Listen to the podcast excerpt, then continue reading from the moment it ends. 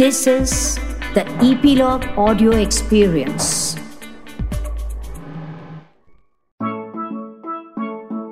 बच्चों क्या आपका कभी किसी के साथ झगड़ा हुआ है? हम्म, ज़रूर हुआ होगा। सभी कभी ना कभी तो नाराज़ होते ही है ना। चाहे वो जानवर हो पक्षी हो या कीड़े मकोड़े हो जो कभी नहीं झगड़ते वो हैं पेड़ पौधे सूरज चाँद और तारे। अरे भाई, बादल तक झगड़ते हैं, तभी तो गरजते और बिजली चमकती है। आज की मेरी डॉक्टर कुसुम अरोड़ा की कहानी इसी झगड़े के बारे में है, और यह कहानी आप तक लाए हैं इपीलॉग मीडिया। ये कहानी एक ऐसे जंगल की है, जो एक टापू यानी आइलैंड पर था मतलब चारों तरफ़ समुंदर से घिरा हुआ। इसलिए यहाँ के जानवर कहीं और नहीं जा सकते थे। और यह टापू था भी बहुत बड़ा। इसी जंगल में रहता था एक शेर, जो कि वहाँ रहने वाले सभी शेरों से ज़्यादा ताकतवर इस जंगल में हर शेर की और दूसरे जानवरों का एक घेरा होता था। उन सबको उसी घेरे में रहना पड़ता था। और यह घेरा सभी जानवर जो थे ना वो पेड़ों के तनों पर अपने पंजों से छील कर और अपनी गंध मतलब अपनी स्मेल छोड़कर बनाते थे।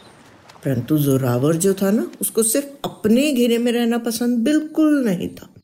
इसलिए वह दूसरे शेरों के घेरे में घुस, उनसे झगड़ा करता, उन्हें घायल करता मतलब उन्हें वूंडेड करता और उनका भी हिस्सा हथिया लेता।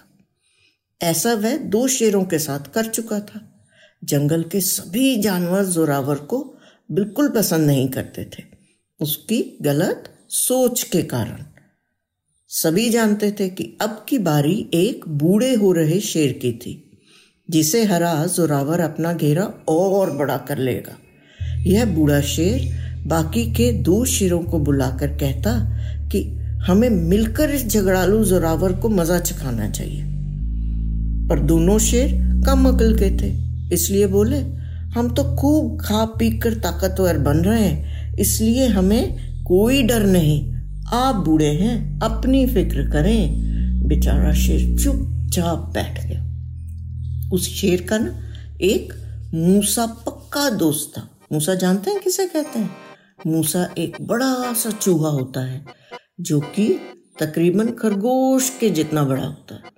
उसने बूढ़े शेर से पूछा, क्यों उदास हो? बूढ़े शेर ने कहा, जवान शेर अपने पर बहुत घमंड करते हैं। उन्हें ताकत पर विश्वास है, अक्ल पर नहीं। मूसा बोला, आप तो बुद्धि से काम लें मतलब अकल से काम लें, ध्यान लगाकर अपने घेरे को देखें और सोचें कि क्या हो सकता है। बूढ़े शेर ने भी समझ लिया कि अपना हाथ जगन्नाथ मतलब अपनी मदद खुद ही करनी पड़ती है। परंतु साहस बढ़ाने के लिए तो परिवार और दोस्त आवश्यक है ना? मतलब ज़रूरी है। वह अपने घेरे का चक्कर लगाने लगा और उसी घेरे में रहने वाले बंदरों ने भी पूछा, शेर जी, आप क्यों यहाँ वहाँ घूम रहे हैं? क्योंकि वह अच्छा शेर था। सभी उसे प्यार करते और आप तो जानते हैं ना, शेर जंगल का राजा होता है। तो यहाँ पर भी हर शेर उसके घेरे का राजा होता था। घूमते घूमते क्योंकि वह थक गया था और मूसा भी उसकी पीठ पर सवार था। वे दोनों पेड़ के नीचे बैठ गए। उसी पेड़ पर मधुमक्खियों का बहुत बड़ा सा छत्ता था। उनकी रानी भी शेर से मिलने आई और शेर और मूसा ने उन्हें सारी बात बताई। वह रानी बहुत समझदार थी। तीनों ने मिलकर एक योजना मतलब प्लान बनाई। घेरे के सभी जानवर खुश थे। सब मिलकर अब जोरावर का इंतज़ार, यानी वेट कर रहे थे। उन्हें ज़्यादा इंतज़ार नहीं करना पड़ा। चार दिन बाद ही ज़ोर ज़ोर से दहाड़ आ गया जोरावर। यहाँ के सभी छोटे बड़े जानवर भी तैयार थे। जैसे ही वह जंगल में घुसा, मधुमक्खियों ने उसकी आँखों पर काट दिया। उसे कम दिखने लगा। पर फिर भी वह तो बहादुर था ना? घूम घूम कर वो बूढ़े शेर को ढूँढने लगा। उसे बूढ़ा शेर एक खाली सी घास उगी जगह पर सूखे पत्तों पर बैठा दिखा। ज़ोर से दौड़कर वह पूरे दम के साथ उस पर कूदा। बूढ़ा शेर वहीं बैठा रहा, सिर्फ़ हल्का सा पीछे को हुआ। और जोरावर दौड़ से पत्तों को चीरते हुए एक गहरे कुएँ में गिर गया। जोरावर बहुत ज़ोर ज़ोर से दौड़ रहा था।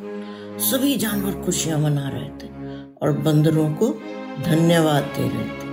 क्यों? क्योंकि इस पुराने कुएँ पर सूखी घास और डंडियाँ तो मधुमक्खी रानी के कहने पर उन्होंने ही बिछाई थी। चारों तरफ़ बहुत खुशी थी और थी झगड़ालू जोरावर की गुस्से भरी दहाड़े। यह सुनते ही बाकी के दोनों शेर भी आ गए। उन्होंने बूढ़े शेर को देखा और शर्म से सिर झुका लिया।